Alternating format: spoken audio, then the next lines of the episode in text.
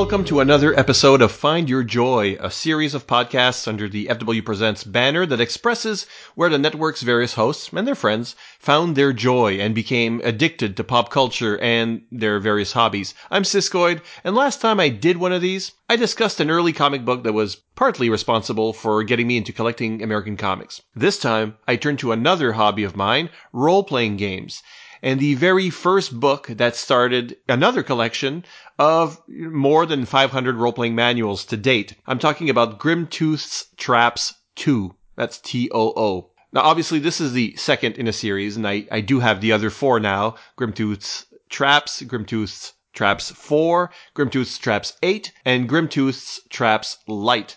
Now, all the numbering are puns, if you're wondering. But the second volume is the best, and that's not just nostalgia talking. These are all systemless books you could use with any fantasy RPG, published in 1982 by Blade, a division of Flying Buffalo Inc., as part of the All System Catalyst series.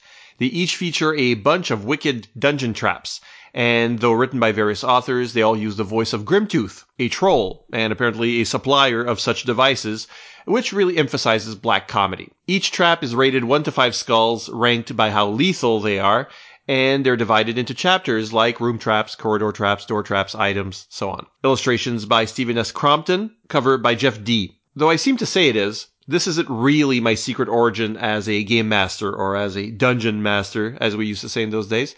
I actually had no idea what this game they reference in the book was.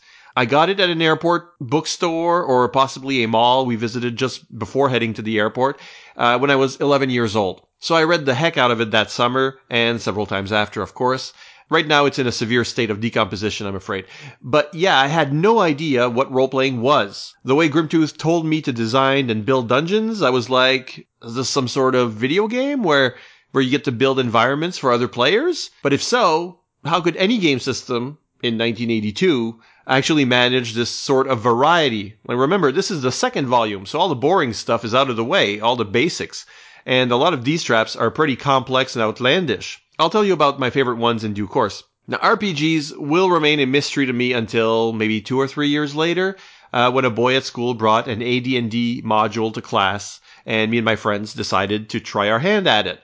Our campaign was then a weekly affair from 9th to 12th grade, and yes, I did use some of Grimtooth's less lethal ideas, but overall, not as much as you'd think for something that gave me so much joy. In high school, I became friends with a classmate called George who played with his older brother, though it seemed to be a terrible play experience where his character would die every session and he'd have to roll up a new uh, character each time. That's not how we played, but that's all he knew. So he excitedly told me about his misadventures, in particular the imaginative traps his brother designed for them. He was shocked when I could interrupt him with the punchline of various traps. They were all from this book. In fact, his brother would essentially put a trap on every door and in every room, and George's character wasn't the only one to die in any given session. But look, I've met the brother, pure evil. I can't say for sure he wasn't Grimtooth. So we, we can't say he's a plagiarist. In any case, these books are made for you to use them in your own games.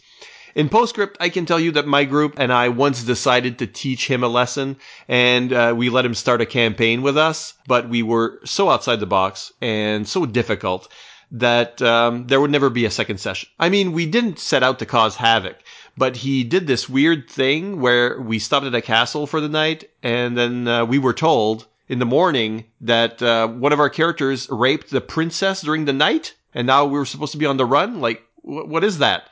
Like I said, pure evil. So he got what was coming to him. Uh, don't play with people like that, folks. You probably won't find your joy if you do. Let's get back to the book. Let me give you the very first trap in the book. It's a four skull trap called Beware of Low Ceiling that encapsulates why much of the book isn't really for use George's brother. It isn't really for use. Grimtooth, will you do the honors?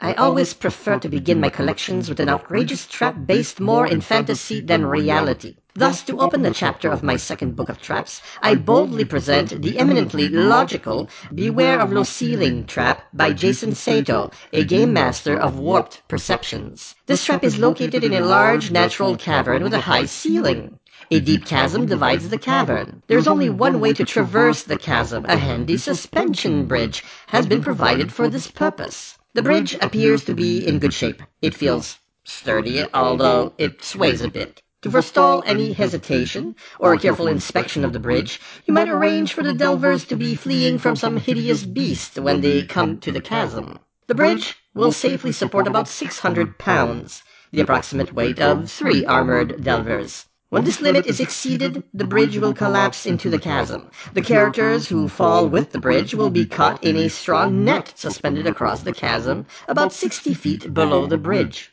When the bridge collapses, a fan of epic proportions at the bottom of the chasm begins to whirl. The blades of the fan pick up speed very quickly and will soon generate a blast of air strong enough to whisk the characters caught in the net up towards the ceiling. This will continue until the unfortunate delvers are slammed into the cavern ceiling and hit a carefully positioned pressure plate.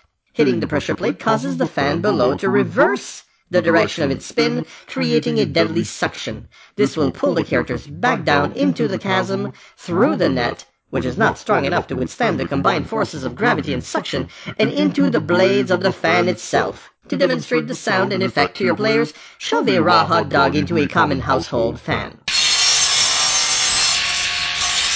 For a bit of low class on this trap, place a sign next to the bridge which reads, Beware of low ceiling.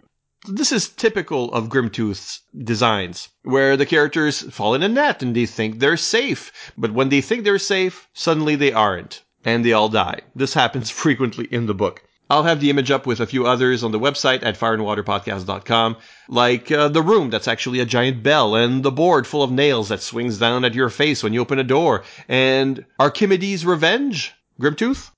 Liz Danforth and Mike Stackpole have teamed up to use sound scientific principles in a trap that shows they have no principles themselves. Archimedes' Revenge is a trap centered around a 10-foot diameter well sunk into a floor. Around the outer edge of the well is a one-foot deep depression about two feet wide that would give the impression of a step down to the well. The water is absolutely to the brim of the well, but it has not spilled over onto the step. The well itself is about 25 feet deep.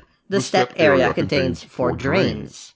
The bottom of the well is strewn with treasure. The water is warm but harmless. Halfway down on one of the side walls, there is a secret panel that can be detected and opened from within the pool. Anyone diving into the pool will displace a certain amount of water. This water will flow down through the drains to a collection bucket. This bucket, once it is filled with enough water, a gallon or two will be fine, will become heavy enough to pull a pin that has prevented the spring-operated secret panel from flying open. Behind the secret door, you could place a holding tank for piranha though the designers of this trap also offered molten lava as a possibility that will boil the delvers alive. I favor the latter idea. I prefer my food cooked, though I suppose the addition of a second secret door full of spices would be too much to ask for.